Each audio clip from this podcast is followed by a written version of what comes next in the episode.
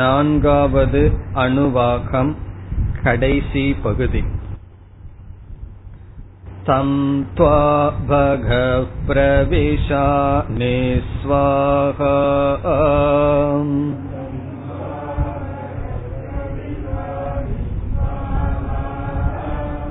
சமா பக பிரவிஷ ஸ்வாஹா.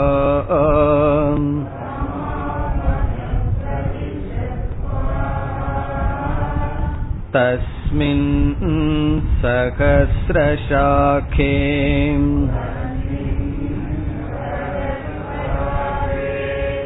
நிபகாகம் த்வயி மிருஜே ஸ்வாஹா.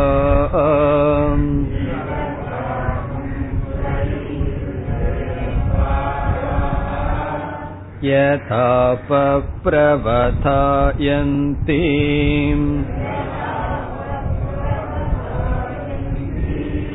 யதா மாசா அகர்ஜரம்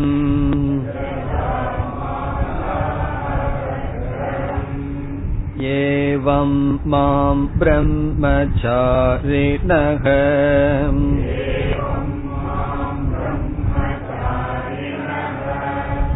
தாதராயந்து சர்வதः ஸ்வாஹா.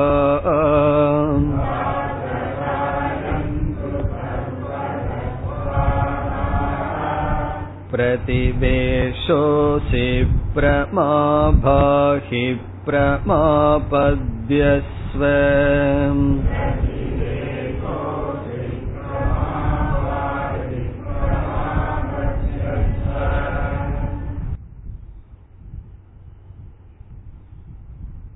நான்காவது அணுவாகத்தில் கடைசி பிரார்த்தனையை சென்ற வகுப்பில் பார்த்தோம். இந்த கடைசி பிரார்த்தனை ஜீவ ஈஸ்வர ஐக்கிய பிரார்த்தனை.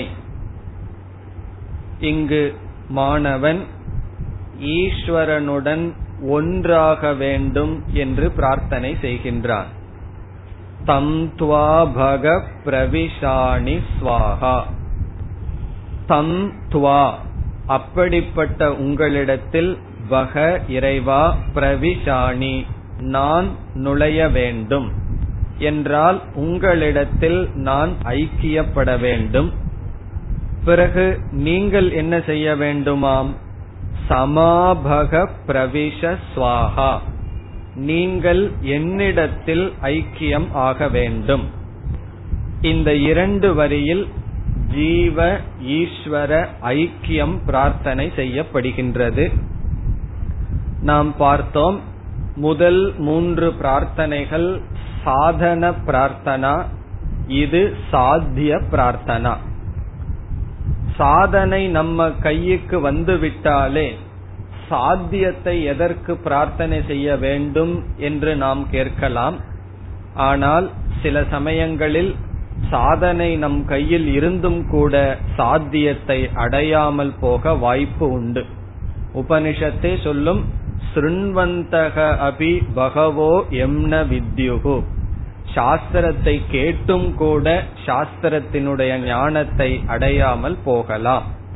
கப்புக்கும் லிப்புக்கும் ஸ்லிப் இருக்கும் சொல்வார்கள் அல்லவா, அதே போல நம்மிடம் சாதனைகள் கைக்கு வந்தாலும் அந்த சாத்தியத்தை அடையாமல் போலாம். பத்து வருடம் வேதாந்தம் படித்தும் அந்த வேதாந்தத்தினுடைய பிரயோஜனம் நமக்கு இல்லாமல் போலாம். இந்த கருத்து ஏற்கனவே ஓரிடத்தில் நாம் பார்த்துள்ளோம். சகனாபவது சகனோ புனக்து என்ற இடத்தில் முதலில் அவது என்றால் காப்பாற்று, மீண்டும் சகனோ புனக்து என்றால் மீண்டும் காப்பாற்று என்று இறைவனிடம் கேட்கப்படுகிறது. அந்த இடத்தில் பார்த்தோம், முதலில் என்னை காப்பாற்று என்றால் ஞானத்தை கொடுத்து காப்பாற்று, சகனோ புனக்து என்றால் ஞான பலனை கொடுத்து காப்பாற்று என்று பார்த்தோம். அதேதான் இங்கு கேட்கப்படுகின்றது, ஞானத்தினுடைய பலன் ஐக்கியம், அப்படி உன்னுடன் ஐக்கியமாக வேண்டும் என்பது பிரார்த்தனை. பிறகு தஸ்மின் சஹஸ்ரசாகே நிமிர்ஜே அகம் துவயி. அடுத்த பகுதி இறைவனிடம் நாம் ஒன்றாக வேண்டும் என்றால் நம்முடைய மனம் தூய்மையாக இருக்க வேண்டும். அசுத்தமாக நாம் பகவானிடம் ஒன்றாக முடியாது. ஆகவே நம்மை தூய்மைப்படுத்த இறைவனிடம் பிரார்த்தனை செய்யப்படுகிறது. இங்கு மாணவன் கேட்கின்றான், தஸ்மின் துவயி சகஸ்ரசாகே, ஆயிரக்கணக்கான உருவத்தை உடைய எல்லாமாக இருக்கின்ற உன்னிடத்தில் அகம் நிமிர்ஜே, நான் தூய்மையாக வேண்டும், நான் தூய்மைப்படுத்தப்பட வேண்டும். இதனுடைய தாற்பயம் என்ன? சாஸ்திரத்தில் ஈஸ்வரனுக்கு ரெண்டு ரோல் இருக்கு. இரண்டு இடத்தில் ஈஸ்வரனை சாஸ்திரம் நமக்கு அறிமுகப்படுத்தும். ஆரம்பத்தில் ஈஸ்வரன் சிருஷ்டி கர்த்தா, இந்த உலகத்தை படைத்தவர், கர்ம பல தாதா, கர்மங்களினுடைய பலனை கொடுப்பவர், நம்மை காப்பாற்றுபவர், தர்மத்தை ரட்சிப்பவர் என்றெல்லாம். பிறகு இறுதியாக அந்த ஈஸ்வரனும் ஜீவனும் ஆத்மாவினுடைய அடிப்படையில் ஐக்கியம் என்று பேசப்படும். இந்த ரெண்டு கருத்தும் இங்கு இருக்கின்றது. முதல் கருத்து ஈஸ்வரனும் நானும் ஒன்றாக வேண்டும் என்பது. பிறகு சிஷ்யன் உணர்கின்றான், மனதில் அசுத்தம் ராகத்வேஷம் இருக்கும் வரை ஈஸ்வரனோடு ஒன்றாக முடியாது. ஆகவே உன்னை என்னிடமிருந்து வேறாக வைத்து உனக்குள் நான் தூய்மையாகின்றேன். பிறகு என்ன செய்கின்றேன்? உன்னோடு ஒன்றாகின்றேன். ஆகவே ஈஸ்வரனிடம் நாம் பேத புத்தி வைத்து ஈஸ்வரனிடம் சென்று நாம் தூய்மை அடைந்து பிறகு அபேத புத்தியுடன் ஈஸ்வரனும் ஆத்மாவும் ஒன்று என்று புரிந்து கொள்கின்றோம். நான் சொல்லும் பொழுது நான்கிற சொல்லுக்கு இந்த அனாத்மா வந்துடுதுன்னு சொன்னா ஈஸ்வரனை நம்மிடம் இருந்து வேற வைக்கிறது தான் முறை. நான் சொல்லும் பொழுது அனாத்மாவை நம்மனால விட முடியும் என்றால் பிறகு ஈஸ்வரனும் நானும் ஒன்று. இத கொஞ்சம் நல்லா புரிந்து கொள்ள வேண்டும். பல மதத்தை சேர்ந்தவர்கள், பல மதம் என்றால் இந்த விசிஷ்டாத்வைதம் துவைதம் பேசுபவர்கள் எல்லாம், இந்த அத்வைதிகள் பகவானும் நீயும் ஒன்னுன்னு சொல்றத ஒரு குறையாக சொல்லுவார்கள். நீயும் பகவானும் ஒன்னுன்னு சொன்னா எதுக்கு ஸ்தோத்திரம் எழுதுற, எதுக்கு கோயிலுக்கு போற, எதுக்கு என்று பல கேள்விகள் கேட்பார்கள். ஆகவே நாம் தெளிவாக இருக்க வேண்டும். ஈஸ்வரனும் நாமும் வேறு. எப்பொழுது? இந்த உடல் மனம் நான் என்கின்ற புத்தி இருக்கும் பொழுது வேறாகத்தான் பாவிக்க வேண்டும். பாவித்து அந்த ஈஸ்வரனிடம் தூய்மையாக வேண்டும். எப்பொழுது அகம் என்ற சொல்லுக்கு புத்தி ஆத்மாவாகின்றதோ அப்பொழுது ஈஸ்வரனும் நாமும் வேறல்ல. இதை ஆஞ்சநேயரும் சொல்லுவார். எப்பொழுது எனக்கு ஆத்ம போதம் இருக்குமோ அப்பொழுது ராமனும் நானும் ஒன்று. எப்பொழுது எனக்கு ஜீவபோதம் இருக்குமோ அப்பொழுது ராமன் என்னுடைய அங்கம். எப்பொழுது உடல் போதம் இருக்குமோ அப்பொழுது ராமனுக்கு நான் தாசன் என்று மூன்று படியை சொல்லுவார். இந்த உடல்ல எனக்கு அபிமானம் இருந்தா நான் வந்து ராமனுக்கு ஒரு சர்வெண்ட். போதம் என்றால் அபிமானம். ஷரீர போதம் இருந்தால் ராமன் தலைவன், நான் ஒரு சேகவன், நான் ஒரு சமையல்காரனை போல, நான் ஒரு சர்வெண்ட். எனக்கு ஜீவன்கிற புத்தி இருந்தா இறைவனிடம் ஒரு அம்சமாக நான் இருக்கின்றேன். காரணம் என்னன்னா சைத்தன்யத்தினுடைய பிரதிபிம்பம் தான சிதாபாசம். பிறகு நான் ஆத்மா என்றால் நானே ராமன் என்று சொல்கின்றார். அந்த பாவனை தான் இங்கு செய்யப்படுகிறது. ஆத்மாவினுடைய அடிப்படையில் ஐக்கியம், அனாத்மாவினுடைய அடிப்படையில் ஈஸ்வரனிடம் ஒன்றாகின்றான், ஈஸ்வரனிடம் தூய்மை ஆகின்றான் மாணவன். பிறகு அடுத்த பகுதி கருத்தை பார்த்து விட்டோம். யதாப பிரவதாயந்தி, எப்படி மாணவர்கள் என்னிடம் வர வேண்டும் என்பதற்கு உதாரணம். இனி நாம் கடைசி வரிக்கு வர வேண்டும். பிரதிவேஷோசி பிரமாபாகி பிரமாபத்யஸ்வ. பிரதிவேஷக அசி, இதுவும் பிரார்த்தனை, ஐக்கிய பிரார்த்தனையுடன் சேர்ந்து படிக்கப்படுகின்ற பகுதி. பிரதிவேஷக என்றால் ரெஸ்ட் ஹவுஸ். இறைவன் வந்து ஓய்வெடுக்கும் இடமாக இருக்கின்றார். சென்ற வகுப்பில் பார்த்தோம், மோக்ஷம் என்கின்ற யாத்திரை என்கின்ற பயணத்தை ஒரு ஜீவன் துவங்கிவிட்டான். அப்படி போகும் பொழுது பல இடங்களில் தோல்வியை சந்திப்பான். பயணமே துவங்கலினா தோல்வியையே சந்திக்க மாட்டோம், வெற்றியை சந்திச்சிட்டு இருப்போம். பணம் வரும், புகழ் வரும், இதெல்லாம் அதெல்லாம் வெற்றின்னு நினைச்சிட்டு. என்னைக்கு ஆன்மீக வாழ்க்கையில படியெடுத்து வைக்கிறோமோ அப்போ தோல்விகள் நாம் சந்தித்துத்தான் ஆக வேண்டும். நம்முடைய மனம் அவ்வளவு சுலபமாக அடங்காது, நம்மளுடைய குணங்களினுடைய மாற்றம் அவ்வளவு சுலபமாக வராது. ஆகவே தோல்வி அடையும் பொழுது ஒரு களைப்பு வரும். எங்கு சென்று அந்த களைப்பை நீக்கிக் கொள்வது என்றால் ஈஸ்வரனிடம். ஈஸ்வரன் நம்மை காப்பாற்றுவார், நமக்கு வழிகாட்டுவார் என்று அந்த பக்தியின் மூலமாகத்தான் நாம் சாதனையை தொடர முடியும். ஆகவே பக்தி என்ற உணர்வு இல்லை என்றால் ஒரு சாதகன் கடைசி வரை செல்ல முடியாது. இடையில் ஒரு சோர்வு வரும் பொழுது பக்தியினால் என்ன செய்ய வேண்டும்? அந்த சோர்வை போக்க வேண்டும். அதைத்தான் குறிக்கின்றது பிரதிவேஷக அசி, நீ ஒரு ஓய்வெடுக்கும் இடமாக இருக்கின்றாய். அடுத்த சொல் பிரமாபாகி. இதையும் எப்படி பிரிக்க வேண்டும்? மா பிரபாகி. மாம் என்றால் எனக்கு, பிரபாகி உன்னுடைய சொரூபத்தை காட்டு. நீ வந்து மறைத்து கொண்டிருக்கின்றாய், உன்னுடைய சொரூபத்தை, உன்னுடைய தன்மையை நீ எனக்கு காட்ட வேண்டும். பிறகு பிர மா பத்யஸ்வ, இதையும் மா பிரபத்யஸ்வ, நீ என்னை அடைவாயாக. இதனுடைய பொருள், நான் உன்னை அடைய என்னால் செய்கின்ற முயற்சி அனைத்தையும் செய்கின்றேன், பிறகு இறுதியில் உன்னுடைய அனுகிரகத்தினால் தான் உன்னை நான் அடைய முடியும். பிரபத்யஸ்வ என்றால் நீ என்னை அடைய வேண்டும், நீதான் உன்னுடைய சொரூபத்தை எனக்கு விளக்க வேண்டும். இந்த பிரார்த்தனையுடன் இந்த நான்காவது அணுவாகம் முடிவடைகிறது. இந்த நான்காவது அணுவாகத்தில் நான்கு முக்கியமான தலைப்பின் கீழ் பிரார்த்தனைகளை பார்த்தோம். ஒன்று மேதா பிரார்த்தனா, ஞாபக சக்தி வேண்டும் என்பது பிரதானமான பிரார்த்தனை. அதில் ஷரீர ஆரோக்கியம், என்னுடைய வாக்கு கட்டுப்பட வேண்டும், இவைகளெல்லாம் இருந்தன. இரண்டாவது தனம், பொருள் வேண்டும் என்கின்ற பிரார்த்தனை. அதுவும் எதற்காக என்றால் தனத்தை பயன்படுத்தி யாகங்கள் அல்லது நல்ல காரியங்கள் செய்து நம்மை தூய்மைப்படுத்தி, தூய்மைப்படுத்த மனதுடன் ஞானத்தை அடைந்து, ஞானத்துடன் மோட்சத்தை அடைவதற்காக தனம் பிரார்த்தனை செய்யப்படுகிறது. பொதுவாகவே தனத்தை தியாகம் செய்வதன் மூலமாக ஞான நிஷ்டை அல்லது ஞானத்திற்கு வருவோம். அதற்கு முன் தனம் தேவை, நம்மை தூய்மைப்படுத்துவதற்காக. தன பொருளை தியாகம் செய்வதுதான் மோட்சத்தை அடைகிறதுக்கு மார்க்கம்னு சொன்னா, பொருளை சம்பாதிச்சா தானே தியாகம் பண்ண முடியும். அப்ப பொருள் இல்ல அப்படின்னா எப்படி தியாகம் பண்றதுன்னா, அப்ப பொருளை எதுக்கு சம்பாதிக்கிறோம்? தியாகம் பண்றதுக்கு சம்பாதிக்கிறோம்.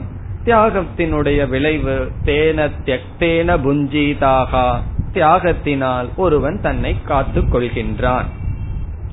பிறகு மூன்றாவதான பிரார்த்தனை மாணவர்கள் தேவை என்ற பிரார்த்தனை. அதில் எப்படிப்பட்ட மாணவர்கள் எப்படி வர வேண்டும் என்றெல்லாம் பிரார்த்தனை செய்யப்பட்டது. அது எதற்காக என்றால் இந்த ஞானம் தொடர வேண்டும், பரம்பரையாக இந்த ஞானம் செல்ல வேண்டும் என்பது. இறுதியாக நாம் பார்த்த பிரார்த்தனை ஜீவ ஈஸ்வர ஐக்கியம். இதில் நாம் எப்படி புரிந்து கொள்ள வேண்டும்? முதல் மூன்று பிரார்த்தனை சாதன பிரார்த்தனை, கடைசி பிரார்த்தனை சாத்திய பிரார்த்தனை.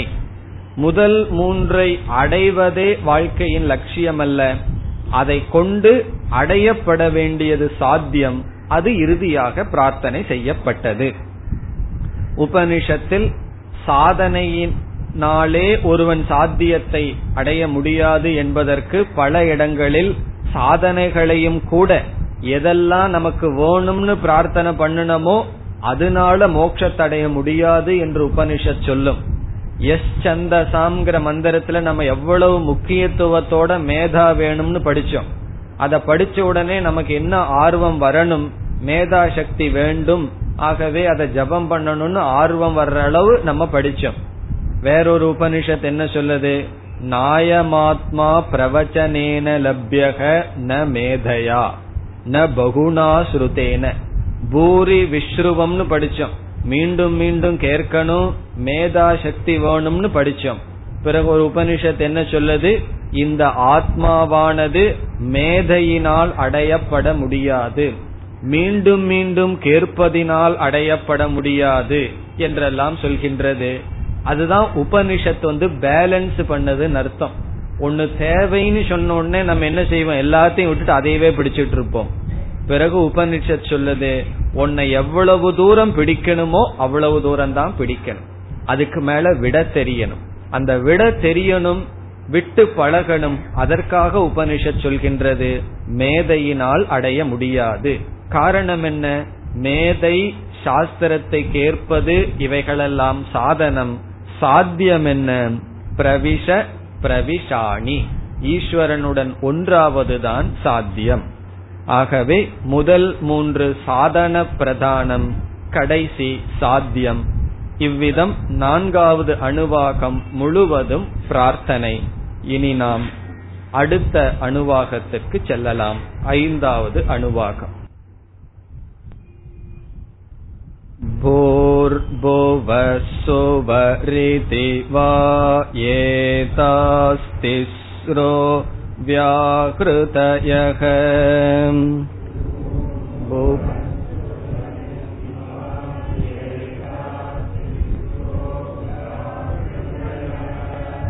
தாசாமுகஸ்மைதாம் சதுர்த்தீம்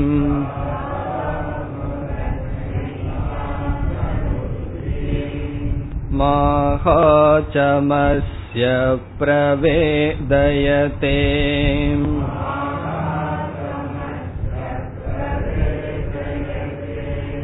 மஹயிதீம்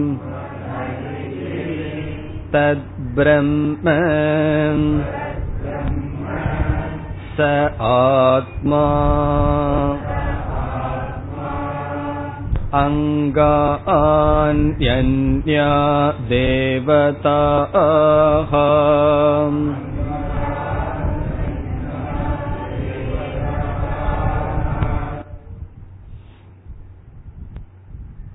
இந்த ஐந்தாவது அணுவாகத்தில் உபாசனம் வருகின்றது. ஒரு உபாசனையை பார்க்க இருக்கின்றோம். ஏற்கனவே சம்ஹிதா உபாசனை என்ற உபாசனை பார்த்தோம். அதே போல இங்கும் ஒரு விதமான தியானம் உபாசனை. இங்கு வருகின்ற உபாசனைக்கு வியாகிருதி உபாசனம் என்று பெயர். இந்த உபாசனைக்கு வியாகிருதி உபாசனம் என்பது பெயர். ஒவ்வொரு உபாசனைக்கும் பெயர் இருக்கும். எப்படி சம்ஹிதோபாசனம்னு படிச்சோம், அதே போல இந்த உபாசனைக்கு வியாகிருதி உபாசனம். வியாகிருதி என்றால் சில மந்திரங்களுக்கு வியாகிருதி என்று பெயர்.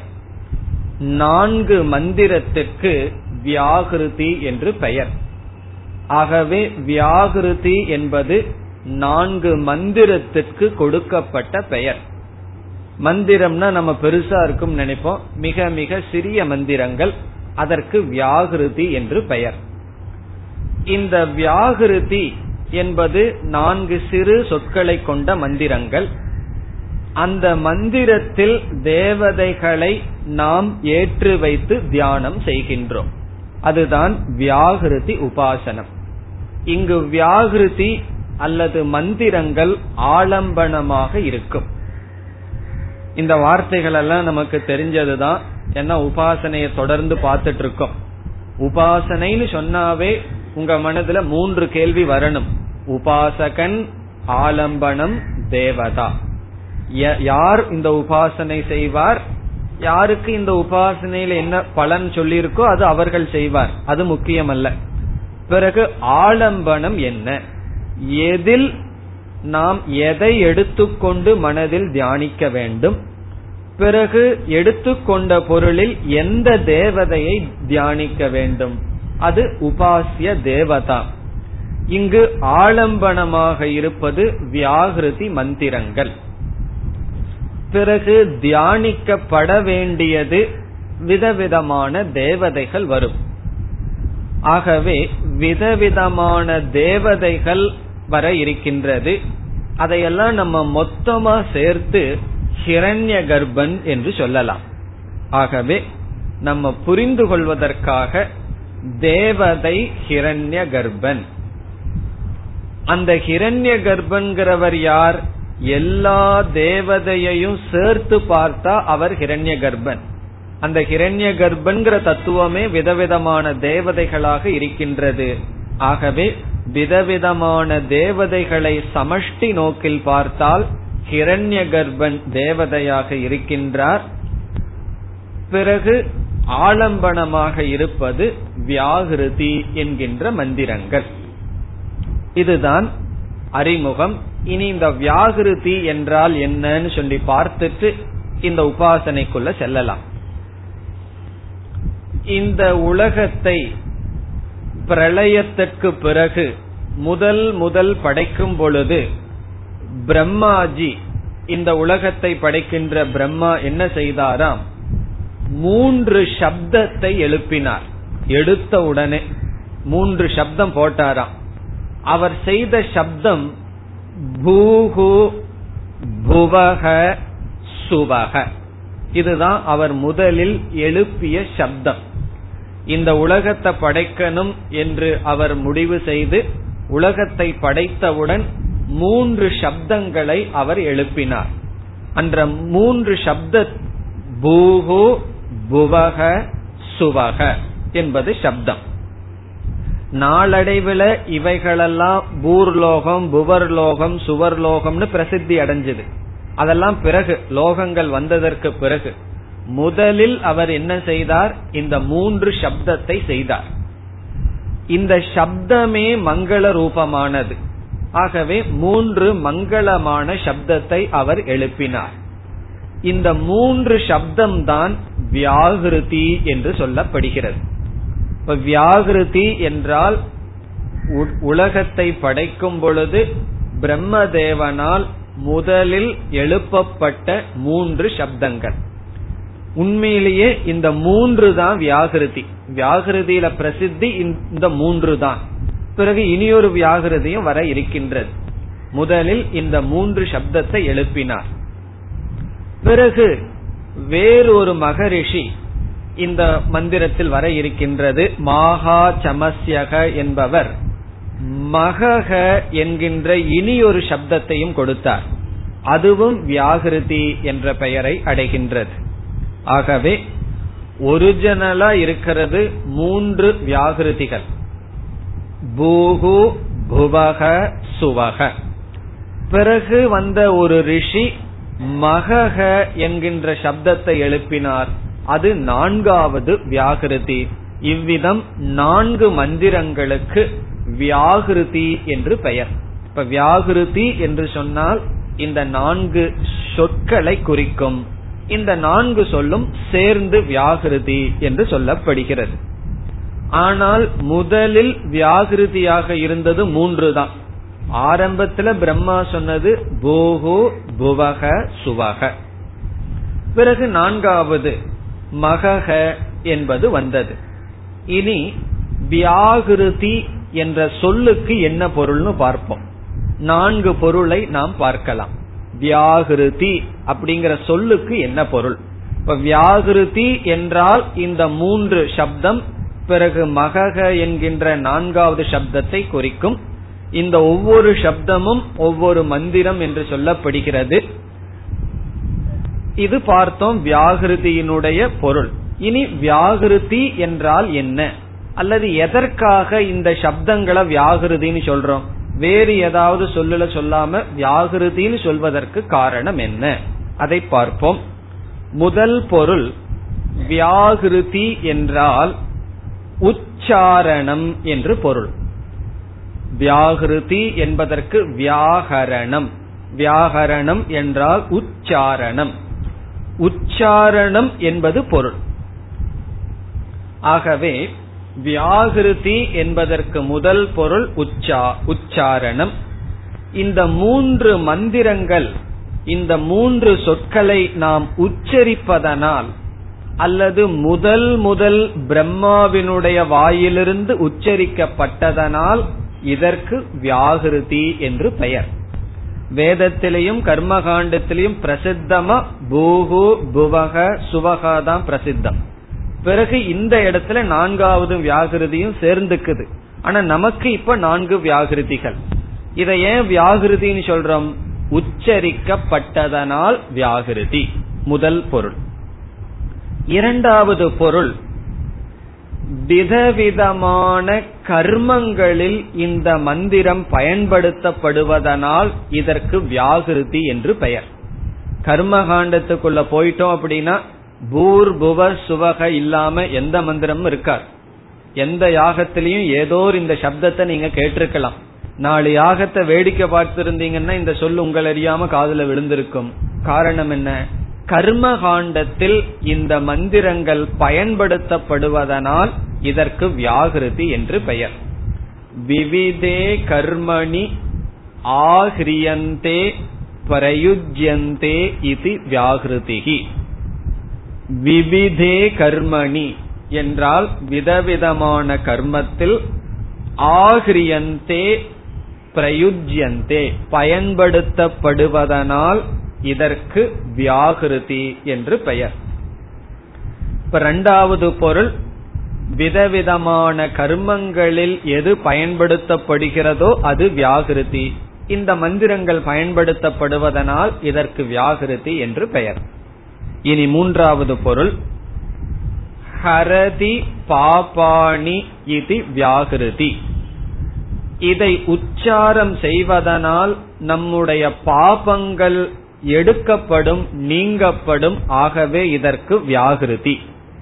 ஹிரு என்றால் ஹரதி, டு டேக் அவே, எடுக்கப்படும், டு ரிமூவ். இதை உச்சாரம் செய்வதனால், ஜபிப்பதனால் நம்முடைய பாபம் நீக்கப்படும். ஆகவே இதற்கு வியாகிருதி. அந்த ஹிரு அப்படிங்கறதனுடைய அர்த்தம் எடுத்தல், நீக்குதல். ஹரதி பாபாணி நம்முடைய பாபத்தை நீக்குவதனால் இதற்கு வியாகிருதி. அது சும்மா நம்முடைய பாபத்தை நீக்கிறாது, அதை உச்சாரணம் பண்ணாதான் நம்முடைய பாபம் நீங்கும். ஆகவே இந்த சப்தங்களை ஜபம் செய்வதனால் நம்முடைய பாபம் நீங்கும். ஆகவே வியாகிருதி. இனி நான்காவது பொருள் இது பொருளற்ற மங்கள சப்தம். நான்காவது பொருள் என்ன தெரியுமோ? பொருள் இல்லை. நான்காவது பொருள் பொருள் கிடையாது, ஒரு மங்கள சப்தம். மங்கள சப்தம்னா பூர் புவ சுவகன்னு சொன்னாவே என்ன அர்த்தம்னு கேட்க கூடாது. அந்த சப்தமே மங்களமா. அதனாலதான் தயானந்த சாமிஜி சொல்லுவார்கள், இந்த நாதஸ்வரம் இருக்கே அந்த சப்தமே மங்கள சப்தமா. அதனால அது வந்து தப்பா வாசிக்கிறான் சரியா வாசிக்கிறான் சொல்லவே வேண்டாமா. காரணம் என்ன? யார் எடுத்து நாதேஸ்வரத்தை ஊதி அதுல இருந்து சப்தத்தை கொண்டு வந்துட்டாங்கன்னா அது போதுமா, அது மங்களமா. அந்த இன்ஸ்ட்ருமெண்ட்ல இருந்து வந்தாவே அது மங்கள சப்தம். அதுல குறையே நம்ம பார்க்க வேண்டாம்னு சொல்லுவார்கள். அப்படி அந்த நாதேஸ்வர சப்தத்தை கேட்டாவே மங்கள சப்தம்னு புரிஞ்சுக்கிறோம் அல்லவா. இப்ப யாராவது ஒருத்தர் இறந்துட்டாருன்னா நாதேஸ்வரமா வாசிச்சுட்டு இருக்காங்க. கல்யாணம் ஏதாவது மங்களமான காரியம்னா தானே நாதேஸ்வரத்தை வாசிக்கிறார்கள். அவ்விதம் நாதேஸ்வரத்தை கேட்ட உடனே ஏதோ ஒரு மங்களமான நிகழ்ச்சி நடக்குதுன்னு புரிஞ்சுக்கிறோம். அந்த சப்தமே மங்களத்தை காட்டுகிறது. அதே போல இந்த மூன்று நான்கு வியாகிருதிகள் இந்த சப்தமே மங்களத்தை கொடுக்கின்றது. வேதத்திலே இனியொரு சப்தமும் பிரசித்தி, அத என்ற சப்தமும் மங்களம் என்று சொல்வார்கள். சில சாஸ்திரமெல்லாம் அத என்று துவங்கும். அத என்று துவங்குவதற்கு பல அர்த்தம் இருக்கும். அதுல மங்களார்த்தமும் இருக்கின்றது. அதாதோ பிரம்ம ஜிக்ஞாசா என்று அத என்று துவங்கினாலே அந்த அதங்கிற சொல்லுக்கே மங்களம் அர்த்தம். அதே போல வியாகிருதி என்றால் மங்கள சப்தம். ஆகவே இந்த அர்த்தத்தை கொண்ட வியாகிருதி என்ற சொல் நான்கு மந்திரங்களை குறிக்கின்றது. இனி மந்திரத்திற்குள் செல்வதற்கு முன் எப்படி உபாசனை அமைந்துள்ளது என்று பார்த்திருவோம். பிறகு இந்த மந்திரங்களுக்குள்ள சென்றால் சுலபமாக இருக்கும். இதை பார்ப்பதற்கு அங்கக அங்கி என்ற கான்செப்ட், அந்த தத்துவத்தை முதலில் புரிந்து கொள்ள வேண்டும். அங்கம் என்றால் பகுதி, அங்கி என்றால் அவைகளை உடையவன். நம்ம தமிழ்ல அங்கம்னு சொல்லுவோம். கை கால்கள் எல்லாம் எதுக்கு? நமக்கு அங்கம், நம்முடைய ஒரு அங்கமாக பகுதியாக இருக்கின்றது. அங்கி என்றால் என்ன? அந்த அங்கத்தை உடையவன். இப்ப அங்கம் என்றால் ஸ்பேர் பார்ட்ஸ் சொல்லுவோம் அல்லவா, பகுதிகள், பார்ட். அங்கி என்றால் வோல் டோட். மரம்னு பார்த்தா அது அங்கம், அதில் இருக்கிற கிளைகள் இலைகள் இதெல்லாம் அங்கம். அதனுடைய டோட்டல், அந்த நடு பகுதி. பிறகு அங்கங்களையும் விட்டக்கூடாது, அங்கங்களையும் சேர்த்து மொத்தமாக பார்த்தால் அங்கி என்று சொல்லப்படும். அங்கி என்றால் அங்கத்துடன் கூடியவனுக்கு அங்கி என்று பெயர். அப்படி நம்முடைய உடல்ல எது அங்கம்? கைகள், கால்கள், விரல்கள் இதெல்லாம் அங்கம். அங்கி என்பது யார்? இவைகளையெல்லாம் உடைய நாம் அங்கி. இதுல கொஞ்சம் அங்கின்னு சொன்ன உடனே அங்கத்திலிருந்து வேறுபட்ட மாதிரி தெரியும், ஆனா உண்மையிலேயே வேறுபாடு கிடையாது. நான் தானே அங்கி, என்னுடைய கை அங்கம்தானே, வீட்டிலேயே வச்சுட்டு இங்க வர்றனே, அப்படி சொல்ல முடியாது. இது நம்மோடு சேர்ந்து இருக்கின்றது. சில சமயங்களெல்லாம் அங்கத்தை கழட்டி வைக்கலாம். சில பேர்த்துக்கு இந்த கண்ணில் இருக்கிற ஸ்பெக்ஸ் இருக்கே, அது அங்க மாதிரி இருக்கும், அது இல்லாம ஒன்னும் நடக்காது, அதை வீட்டில் வச்சுட்டும் கூட வரலாம். அப்படி அங்கி, அங்கம் என்றால் நம்முடன் சேர்ந்து இருக்கின்றது. அங்கி என்றால் யார் அங்கத்தை வைத்திருக்கிறார்களோ அவர்களுக்கு அங்கி என்று பெயர். இனி இந்த நான்கு வியாகிருதி இருக்கின்றது. அதில் மகக என்கின்ற வியாகிருதி அங்கியை குறிக்கும். அங்கி என்றால் அங்கத்தை உடையவனை குறிக்கும். பூர் புவ சுவக என்கின்ற மூன்று வியாகிருதிகள் அங்கத்தை குறிக்கும். ஆகவே இப்போ முதல் முதல்ல பிரம்மாஜி கொடுத்தது அங்கமா போயிடுது, பின்னாடி வந்த மகா சமஸ்யகங்கிற ரிஷி கொடுத்தது அங்கி ஆயிடுது. அப்படி சாஸ்திரத்துல சொல்லியிருக்கு. அது ஏன் அப்படின்னு எல்லாம் கேட்க கூடாது. உபாசனைன்னு சொன்னா அது எப்படி சொல்லியிருக்கோ அப்படித்தான் நம்ம செய்யணும். ஆகவே இங்கு மகக என்ற சொல் அங்கியை குறிக்கும், அங்கத்தை உடையவனை குறிக்கும். பூகு புவக சுவக என்பது அங்கத்தை குறிக்கும். இப்பொழுது முதலில் ஒரு நான்கு தேவதைகள் எடுத்துக்கொள்ளப்படும். அந்த நான்கு தேவதைகளை எடுத்துக்கொண்டு அதில் நான்கு தேவதைகளிலேயே முக்கியமான தேவதை, அங்கமா அங்கமாக இருக்கின்ற தேவதைகள் மூன்று, அங்கியாக இருக்கின்ற தேவதை ஒன்னா இருப்பார். அவரை வந்து மகங்கிற இடத்துல வச்சு தியானம் பண்ணணும். பிறகு அங்கமாக இருக்கின்ற மூன்று தேவதைகளை எடுத்து பூகு புவக சுவகங்கிற இடத்துல தியானம் பண்ணணும். ஆகவே முதல்ல என்ன செய்வோம்? நான்கு மந்திரங்கள் நம்ம கையில் இருக்கு, நான்கு தேவதைகள் சொல்லப்படும். இந்த நான்கு தேவதைகள்ல மூன்று தேவதைகள் அங்கமான தேவதைகள், சபார்டினேட் மாதிரி. பிறகு மாஸ்டர் மாதிரி இருக்கிற இனியொரு தேவதை வருவார், அவரை எடுத்து மகங்கிற இடத்துல வைக்கணும். மீதி மூன்று தேவதைகளை பூகு புவக சுவகங்கிற இடத்துல வச்சு தியானம் பண்ணணும். ஆகவே ஒரு செட்டுல என்னாகும்? நான்கு தேவதைகள் வரும். இப்படி நான்கு உபாசனைகள் இதில் வருகின்றது. இப்ப முதல்ல வந்து ஒரு தேவதைகள் வரும். அந்த நான்கு தேவதைகள் வந்து நான்கு தேவதைகளை அங்க அங்கியா உபாசனை செய்வோம். பிறகு இனியொரு நான்கு தேவதைகள் வரும், இனியொன்று நான்கு, இனியொரு நான்குன்னு சொல்லி நான்கு தேவதைகள் நான்கு விதத்தில் வரும். அப்ப இந்த உபாசனைய முடிச்சா மொத்தம் எவ்வளவு தேவதைய நம்ம தியானம் பண்ணிருப்போம்? பதினாறு தேவதைகளை நாம் தியானம் செய்திருப்போம். ஆகவே பதினாறு தேவதைகள் நான்கு நான்கு செட்டா பிரிஞ்சு அதிலேயும் மூன்று ஒன்றாக பிரிந்து நாம் தியானம் செய்ய வேண்டும். அதுதான் இங்கு வர இருக்கின்றது. முதல்ல வந்து இந்த லோக சம்பந்தமான பொருள்கள் எடுத்துக்கொள்ளப்படும்.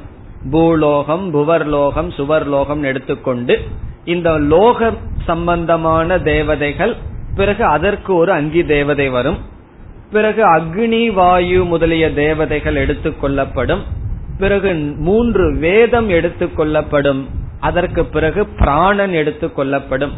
நம்மளுடைய பிராணன் எல்லாம் அங்கமா இருக்கும், அதற்கு அங்கி என்ன என்று அந்த உபாசனையில் பார்க்கலாம். அவ்விதம் லோக, தேவ, வேத, பிராண இந்த நான்கு டாபிக் வர இருக்கின்றது. அதிலோகம் முதல் டாபிக். அதிலோகம் என்றால் லோகம் சம்பந்தமான தியானம். இரண்டாவது அதிதேவம், சில தேவதைகள் நேரடியாக எடுத்துக்கொள்ளப்படும். மூன்றாவது அதிவேதம், வேதத்தை நாம் எடுத்துக்கொண்டு தியானம் செய்வோம். மூன்று வேதங்களே அங்கமாயிரும். பிறகு அதுக்கு அங்கி யார் அந்த இடத்துல பார்ப்போம். பிறகு பிராணன், மூன்று விதமான பிராணனை எடுத்துக்குவோம்.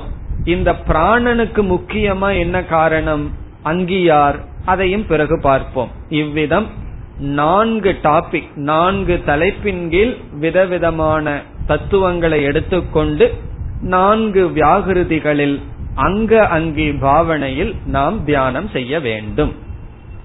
இந்த முகவுரையுடன் இப்பொழுது நம்ம செல்லலாம் ஐந்தாவது அணுவாகத்திற்குள். நம்ம படித்த பகுதி வரையும் பார்ப்போம். பூர் புவ சுவஹ இதி வா ஏதாஹா திஸ்ரஹ வியாஹ்ருதயஹ பூஹு புவஹ சுவஹ இதி. இதி என்றால் என்று. நம்ம வந்து வியாகிருதி அப்படிங்கிற சொல்லுக்குத்தான் நாலு பொருள் பார்த்தோம். நம்ம வந்து குழம்பிக்க கூடாது. பூகு புவக சுவகங்கிறதுக்கு நாலு அர்த்தத்தை பார்த்திருக்கோம். நல்ல இவைகளை வியாகிருத்தின்னு சொல்றதுக்கு என்ன காரணம், அந்த வியாகிருத்தினா என்னங்கிறதுக்கு அர்த்தம் பார்த்தோம். பூகு புவக சுவகங்கிறதுக்கு அர்த்தமே கிடையாது. பிறகு என்னன்னா அதெல்லாம் மங்களத்தை குறிக்கும். பூகுன மங்களம், புவகன மங்களம், சுவகன மங்களம்.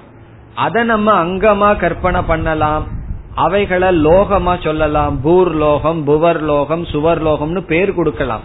ஆனால் இந்த மூன்று சொல்லுக்கு அர்த்தம் கிடையாது. வியாகிருதிங்கிறதுக்கு நாலு அர்த்தம் பார்த்தோம், இந்த மூன்று சப்தத்துக்கு அர்த்தம் அல்ல. பிறகு மங்களத்தை எழுப்ப வேண்டும் சொல்லி சப்தம் போட்டார். ஆகவே மூன்று சப்தங்கள் பூகு புவக சுவக இதி. ஏதாகா என்றால் இந்த, ஏதாகா என்றால் இந்த. இதுல வா அப்படின்னு ஒரு சொல் இருக்கு, அத சமஸ்கிருதத்துல பிரிச்சோம்னா வை. வை ஏதாகா என்றால், வை என்றால் பிரசித்தியை குறிக்கின்றது. இந்த உபாசனையெல்லாம் நம்ம பண்ணோம்னா புரிந்து உபாசனைய புரிஞ்சுக்கிறதுக்கே கஷ்டமா இருக்கும். வேதத்தை அத்தியனம் செய்தவர்களுக்கு, அந்த சப்தத்திலேயே இருப்பவர்களுக்கு பூர் புவ சுவக என்றால் அந்த சப்தம் தான் மனசுல ஓடிட்டே இருக்கும். காரணம் என்ன, விதவிதமான கர்மங்கள்ல பயன்படுத்தி இருப்பார்கள். ஆகவே உபனிஷத் சொல்கிறது வா என்றால் வை, பிரசித்தமான இந்த ஏதாகா. திஸ்ரக என்றால் மூன்று, திஸ்ரக என்றால் த்ரீ மூன்று. வியாகிருதயக வியாகிருதிகள் இருக்கின்றன, சந்தி. இந்த மூன்று வியாகிருதிகள் பிரசித்தமாக இருக்கிறது. உபனிஷத் வந்து அடுத்த பகுதியில் தான் உபாசனையை அறிமுகப்படுத்தும். உபாசனையை அறிமுகப்படுத்துறதுக்கு முன்னாடி இப்படி மூணு வியாகிருதி இருக்கு, நாலாவது வியாகிருதி ஒன்னு இருக்கு. அதுல மூன்று வியாகிருதிகளை அங்கமாகவும் இனி ஒன்னு அங்கியாகவும் கொள்ள வேண்டும்னு நமக்கு முகவுரைய சொல்லிட்டு பிறகு எந்தெந்த தேவதைகளின் அறிமுகப்படுத்தும் பிறகு. ஆகவே இது வந்து உபனிஷத்தே உபாசனைக்கு அடித்தளம் போடுகிறது. இப்படி மூன்று வியாகிருதிகள் பிரசித்தமாக இருக்கின்றது. பிறகு இனி நாலாவது வியாகிருதிய ஒரு ரிஷி வந்து உச்சாரணம் செய்து கொடுத்தார். அது அடுத்த பகுதியில் வருகின்றது. தாசாம், தாசாம் என்றால் இந்த மூன்று வியாகிருதிகள் இருக்கும் பொழுது நான்காவதாக ஒன்று வருகின்றது. இந்த மூன்றுக்குள் இனி ஒன்று சேர்க்கப்படுகிறது என்பதற்காக சொல்லப்படுகிறது தாசாம். இந்த மூன்று வியாகிருதிகளுக்குள் பிறகு சில சொற்கள் எல்லாம் வருது. உ, ஹ, ஸ்ம, அதெல்லாம் தனித்தனியா புரிஞ்சுக்கணும், பிரித்து கொள்ளணும். உ அப்படின்னு ஒரு சொல், ஹ அப்படிங்கிறது ஹஸ்மை அப்படின்னு பிரிக்க கூடாது. உ, ஹ, ஸ்மை இவைகளெல்லாம் என்னவா சங்கரர் சொல்றார், உபனிஷத்து வந்து ஞாபகப்படுத்துதான், ஞாபகப்படுத்துறதுக்காக இப்படி சொல்லுதான். நம்ம சில பேர் ஏதாவது டெலிபோன் நம்பரோ ஏதாவது வீடு கேட்டா நம்ம என்ன சொல்லுவோம், அட்ரஸ் கேட்டா ஆ ஊன்னு கொஞ்சம் இழுப்பம் அல்லவா. அப்படி இழுக்கிறது எதை குறிக்குதுன்னா ஞாபகப்படுத்திக்கிறது. அப்படி ஞாபகப்படுத்துறதுதான் இந்த ஊ, ஹ, ஸ்மை என்பது. இப்ப உபனிஷத் அப்படி இழுக்குது, ஊ, ஹ, ஸ்மை. இனிமேல் நம்மள ஏதாவது தெரியலனா ஊ, ஹ, ஸ்மைன்னு சொல்லி இழுக்கலாம். காரணம் என்ன, விருத்தாளு கதனம், நடந்ததை வந்து நினைச்சு பார்த்து உபனிஷத் சொல்லுதான். இது எதற்கு இப்படி எல்லாம் சொல்றதுன்னு சொன்னா, வேதத்துல ஒரு சொல்லுக்கு அர்த்தம் இல்லைன்னு சொல்லிடக்கூடாது. ஆனா இந்த சொல்லுக்கெல்லாம் உண்மையிலேயே அர்த்தம் கிடையாது, அதான் ரகசியம். அப்ப சங்கரர் என்ன பண்றார், உபனிஷத் இப்படி ஞாபகப்படுத்தி கொள்ளுது, ஞாபகப்படுத்துறதுக்காக ஊஹா ஸ்ம அப்படி எல்லாம் சொல்லுதுன்னு சொல்லி சொல்வார்கள். எந்த சொல்லுக்கும் அர்த்தம் இல்லைன்னு சொல்லக்கூடாது. அர்த்தம் இல்லாத சொல்லு வந்தா என்ன பண்றதுன்னா ஞாபகப்படுத்துறதுக்காக இந்த சொற்கள் பயன்படுத்தப்படுகிறது. தாம் சதுர்த்தீம், இந்த மூன்றுக்குள் தாம் சதுர்த்தீம் என்றால் இந்த நான்காவதை. ஏ தாம் சதுர்த்தீம் அல்லது தாம் சதுர்த்தீம் மாகா சமஸ்யக பிரவேதயதே. மாகா சமஸ்யக என்பது ஒரு ரிஷியினுடைய பெயர்.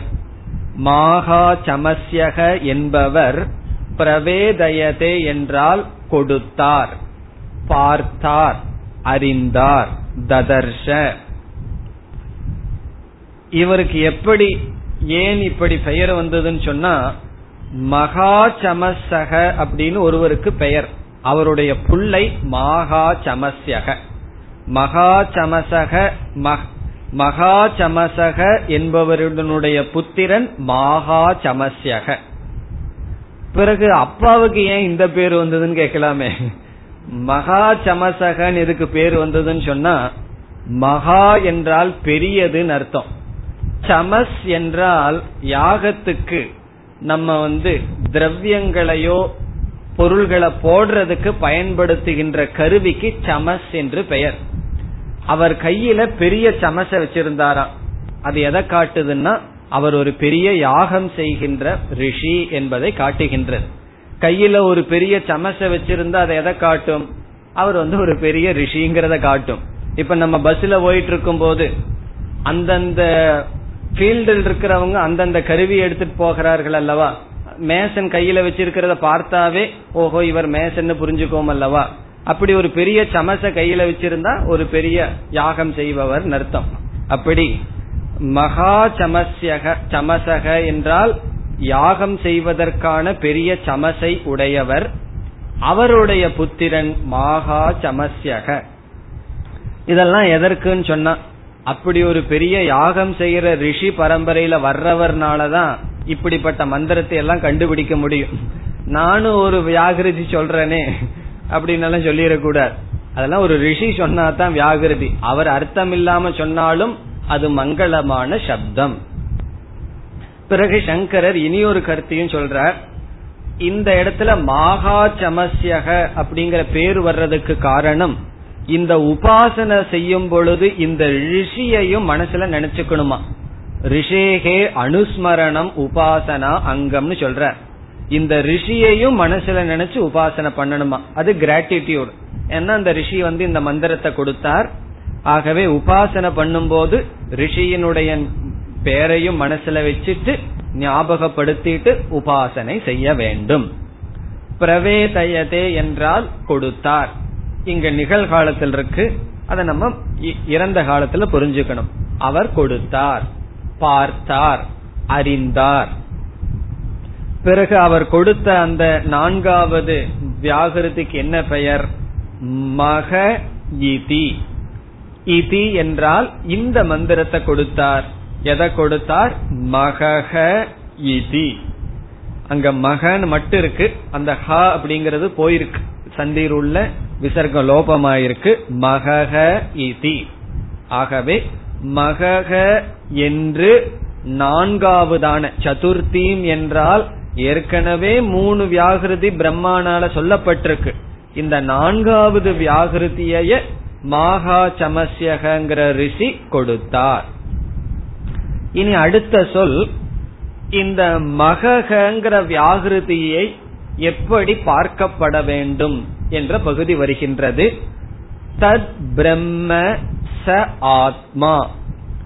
இங்க தது என்ற சொல் மகங்கிற வியாகிருதியை குறிக்கின்றது. இந்த மகங்கிற வியாகிருதி பிரம்ம. இந்த இடத்துல பிரம்ம என்று சொன்னால் பெரியது என்று பொருள். பெரியது. அடுத்த சொல் சக ஆத்மா. ஆத்மா என்ற சொல்லும் மகஹ என்ற வியாகிருதிக்கு அடைமொழி. இந்த மகஹங்கிற வியாகிருதி எப்படிப்பட்டதா? ஆத்மா. இங்கு ஆத்மா என்றால் வியாபிக்கின்றது என்று பொருள். ஆகவே மகங்கிற வியாகிருதி பிரம்மனாகவும் ஆத்மாவாகவும் இருக்கின்றது. இங்கெல்லாம் நம்ம ஜீவ பிரம்ம ஆத்மா அதையெல்லாம் கொண்டு வரக்கூடாது. மகங்கிற வியாகிருதி பிரம்ம இஸ் ஈக்வல் டு பிருஹத், பெரியது. பிறகு மகங்கிற வியாகிருதி ஆத்மாவாக இருக்கின்றது. இதற்கு காரணம் என்னவென்றால் இந்த மகங்கிற வியாகிருதி அங்கியாக ஆகும். அங்கின ஞாபகம் இருக்கோ? அங்கம் அங்கி, அங்கத்தை உடையவன். இந்த அங்கிக்கு ரெண்டு குணம். ஒன்று அங்கத்தை விட பெரியது. உண்மைதான? கை என்னுடைய அங்கம்னு சொன்னா நான் வந்து கையை விட சின்னதா இருப்பனா பெருசா இருப்பனா? கண்டிப்பா அங்கத்தை விட அங்கி பெரியவன். ஆகவே அங்கி பெரியதாக இருப்பதனால் பிரம்ம என்று சொல்லப்படுகிறது. பிருஹத்வாத். பிறகு அங்கம் ஒரு இடத்துலதான் இருக்கும், அங்கி வந்து எல்லா இடத்திலையும் வியாபிச்சிருப்பான். இப்ப என்னுடைய கை ஒரு இடத்துலதான் இருக்கும், நான் எல்லா இடத்திலையும் வியாபிச்சிருப்பேன் அங்கமா அங்கியாக இருந்தால். ஆகவே இந்த அங்கியானது வியாபித்து இருப்பதனால் ஆத்மா என்று சொல்லப்படுகிறது. இப்ப ஆத்மா என்றால் வியாப்னோதி இது ஆத்மா. எது வியாபிச்சிருக்குமோ அது ஆத்மா, எது பெரிதாக இருக்குமோ அது பிரம்ம. அவ்விதம் மகஹ என்ற வியாகிருதி பெரிதாகவும் வியாபித்தும் இருக்கின்றது. அப்படி என்றால் பூர் புவக சுவகங்கிற வியாகிருதிக்கு என்ன நிலை? அடுத்த சொல் அங்காணி அந்யாகா தேவதாகா. அங்காணி அந்யாகா வியாகிருதயக.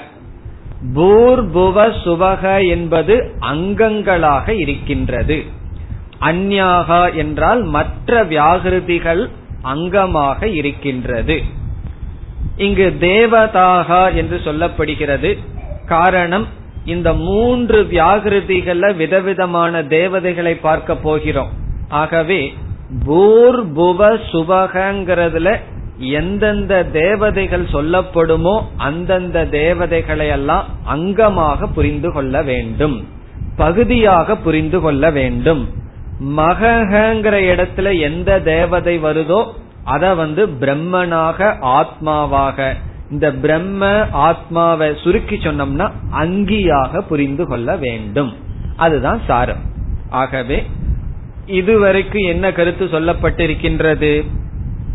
போர் புவ சுவக என்று மூன்று வியாகிருதிகள் இருக்கின்றது. அந்த மூன்றில் நான்காவதாக மகா சமஸ்யக என்பவர் மகஹ என்ற நான்காவது வியாகிருதியை கொடுத்துள்ளார். இப்பொழுது நம்ம கையில நான்கு வியாகிருதிகள் இருக்கின்றது. இந்த மகங்கிற வியாகிருதியினுடைய தன்மை அங்கியாக இருப்பதனால் அது பிரம்ம, அது ஆத்மா, அது பெரிதாகவும் வியாபிப்பதாகவும் இருக்கின்றது. மற்ற வியாகிருதிகள் அங்கமாக இருக்கின்றது என்று உபனிஷத் உபாசனைக்கு அடித்தளம் போட்டாச்சு. இனி நமக்கு என்ன வரப்போகுது? நான்கு பகுதிகள். ரொம்ப சிம்பிள், இதுல விசாரம் எல்லாம் ஒண்ணும் கிடையாது. நான்கு தேவதை வரும். பூர்புவ சுவஹங்கிற இருக்கிற இடத்துல வர்ற தேவதைகள் அங்கம், மகஹங்கிற இருக்கிற இடத்துல இருக்கிற தேவதை அங்கி.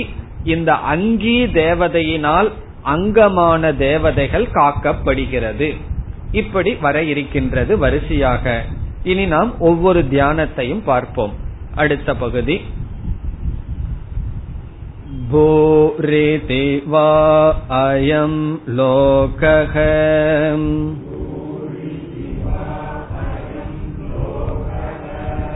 புவ யத்யந்தரிக்ஷம்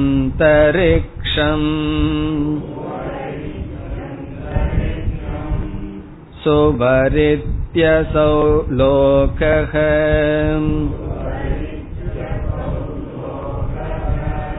மஹயித்யாதித்யகம்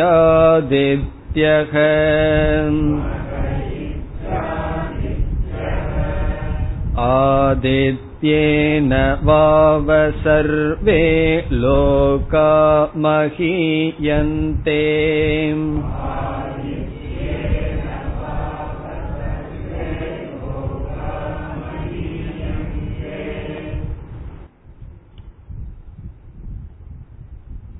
முதல் நான்கு தேவதைகள் லோகம் சம்பந்தமான தேவதைகள்.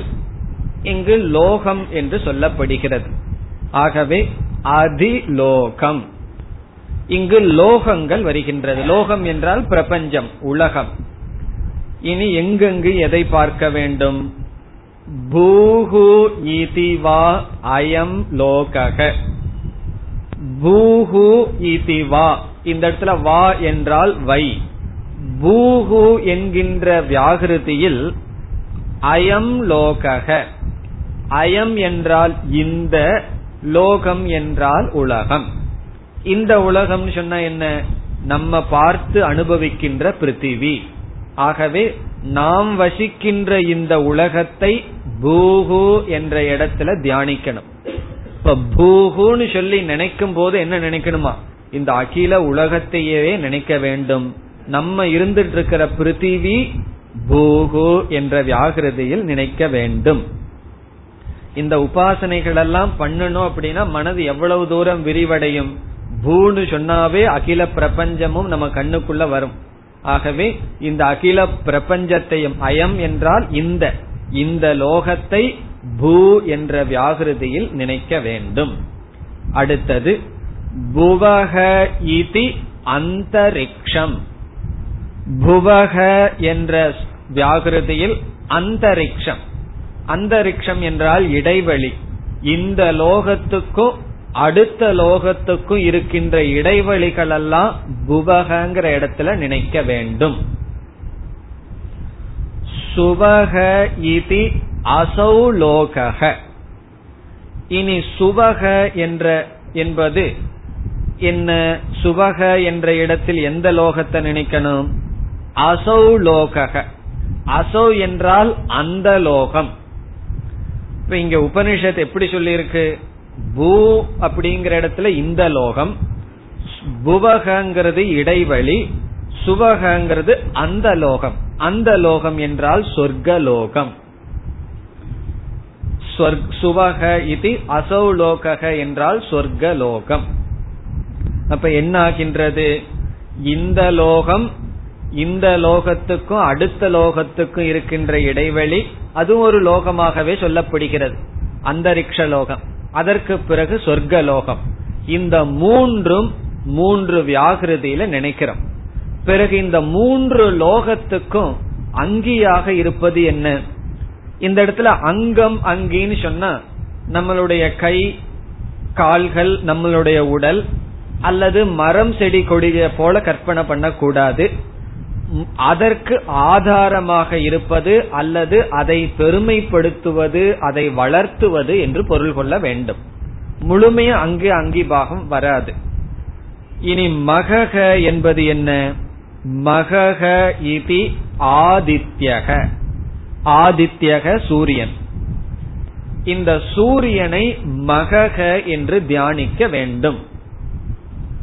பிறகு உபனிஷத் காரணம் சொல்லுது, எதற்கு சூரியனுக்கு வந்து அங்கிங்கிற ஸ்டேட்டஸ் வருகின்றது, அங்கி என்கின்ற தன்மை வருதுன்னு சொன்னா, இந்த ஆதித்யனாலதான் மூன்று லோகங்களுமே பிரகாசப்படுத்தப்படுகிறது, மகியந்தே என்று வருகின்றது. அடுத்த பகுதி ஆதித்யேன வாவ சர்வே லோகாஹா மகியந்தே. ஆதித்யேன என்றால் இந்த சூரியனால், ஆதித்யனால், சர்வே லோகாஹா எல்லா லோகங்களும், மகியந்தே, மகியந்தே என்றால் பெருமைப்படுத்தப்படுகிறது, ஒளி கொடுக்கப்படுகின்றது, வர்தயந்தே, மகியந்தே காக்கப்படுகின்றது. திடீர்னு ஆதித்யன் போயிட்டாருன்னு வச்சுக்கோ, நமக்கு என்ன ஆகும்? இப்ப இந்த உலகம் சஸ்டெயின், இந்த உலகம் இருக்கணும் அல்லது சொர்க்கலோகம் இருக்கணும்னு சொன்னாலே லைட் அப்படிங்கறது வேண்டுமே. ஆகவே ஒளியை கொடுத்து மகியந்தேன பெருமைப்படுத்துகின்றது, வாழ வைக்கின்றது, தாங்குகின்றது, ஆதாரமாக இருக்கின்றது. காரணம் என்ன?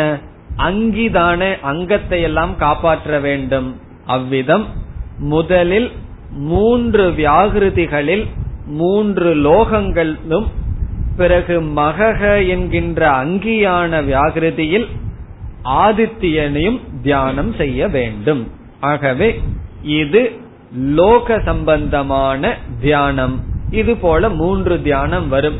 மூன்று அடுத்தது சில தேவதைகள், பிறகு வேதத்தை எடுத்துக்கொண்டு, மூன்று வேதத்தை எடுத்துக்கொண்டு, பிறகு பிராணனை எடுத்துக்கொண்டு தியானம் வரும். அவைகளை அடுத்த வகுப்பில் பார்ப்போம். ஓம் பூர்ணமத பூர்ணமிதம் பூர்ணாத் பூர்ணமுதச்யதே பூர்ணஸ்ய பூர்ணமாதாய பூர்ணமேவாவசிஷ்யதே. ஓம் சாந்தி சாந்தி சாந்தி.